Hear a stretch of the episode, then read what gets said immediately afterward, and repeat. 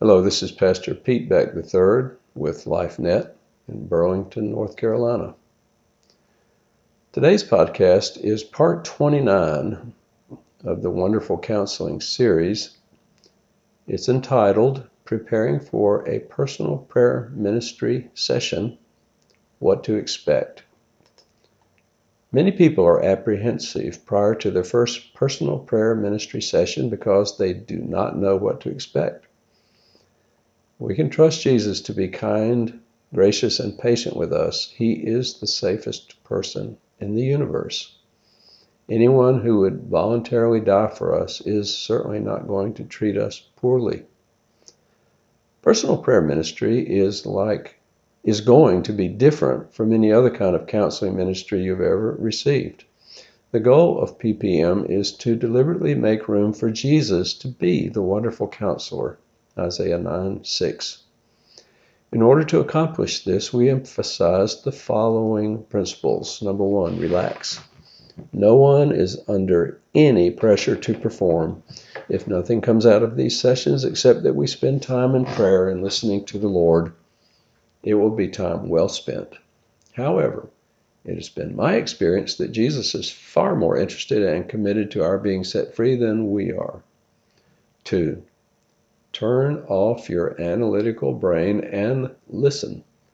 Many people have trained themselves to analyze everything.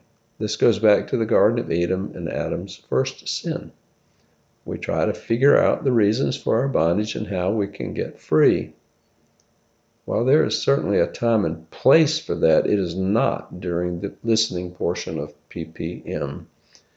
We want to hear what Jesus has to say. His words and insights will set us free, not our analysis. Number three, don't filter anything. This one is difficult for analysts. As we wait on the Lord, He often brings to mind memories of past events. It is important that we do not filter out anything thinking that it is irrelevant. We don't yet know what is relevant.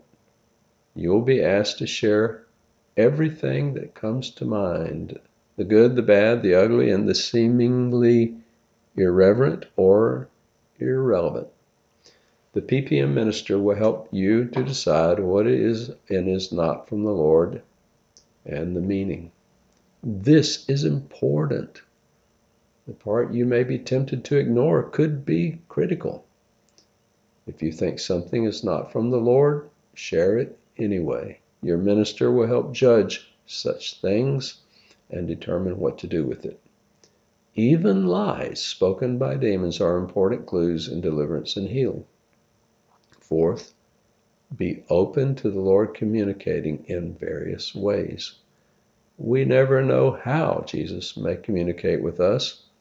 First of all, it is perfectly okay to get nothing at all. However, when all obstacles have been removed, it is usual for the Lord to speak often and clearly. He communicates through memories, visions, Bible verses, thoughts, impressions, feelings, and even bodily sensations. Do not discount anything. Feelings of confusion must be felt. Likewise, pain, fear, etc. You will be expected to be an open book to share everything you are receiving. I begin every PPM session with prayer covering the following points. I acknowledge that Jesus is the wonderful counselor. We pray to turn over the entire process to Him. We ask Him to direct every facet of the ministry.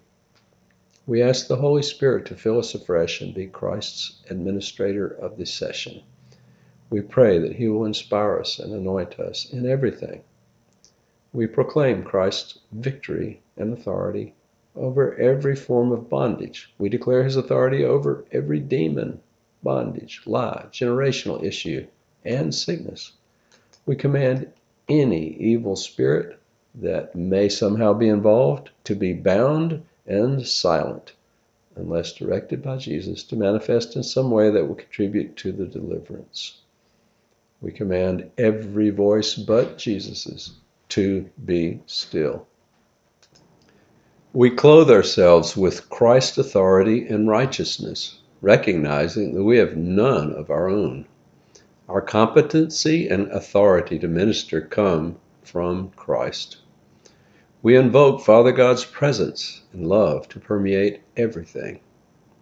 We thank Jesus that we can safely trust Him to direct and protect every aspect of the ministry. We can be as little children in our confidence that nothing weird or harmful will take place as we depend on His guidance and oversight. We will only hear the shepherd's voice.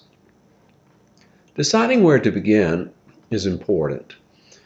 The application form will likely give us clues, but we pray, asking Jesus to show us where He wants us to start. This will be a continuing practice throughout the ministry times. We will always be going back to Jesus in prayer, making sure we're on the same track as He. Sometimes we may need to back up and go in a different direction. This is normal and to be expected. We are seeking to follow Him not direct the show. Bondage usually has many tentacles, and we want to make sure we leave no stone unturned. During the course of ministry, we will be covering bitterness issues, generational devastation, traumatic inner pain, embedded lies, and demonization, not necessarily in any specific order. We want the Spirit to lead us, but we will do our best to cover everything. Sessions usually go for around two hours or until it seems like a good time to stop. The number of sessions depends on the person, but you can expect at least three or four, but perhaps more. I have seen things go quickly, but sometimes there's a lot of work to do. Usually we know that we're done when we don't need to cover any new areas. In the gap between PPM sessions, the Holy Spirit does not stop His ministry. You will be asked to keep a journal of your interactions and conversations with the Lord and bring it to the next session. One of the great benefits of receiving PPM is developing your ability to hear the Lord for yourself. One goal of PPM is to help you learn to receive directly from Jesus without needing someone else to help you. although from time to time we probably can all benefit from getting some outside help. I hope this series of articles has helped you better understand PPM.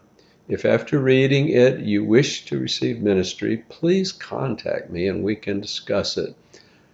I am also open to helping train others to do this ministry.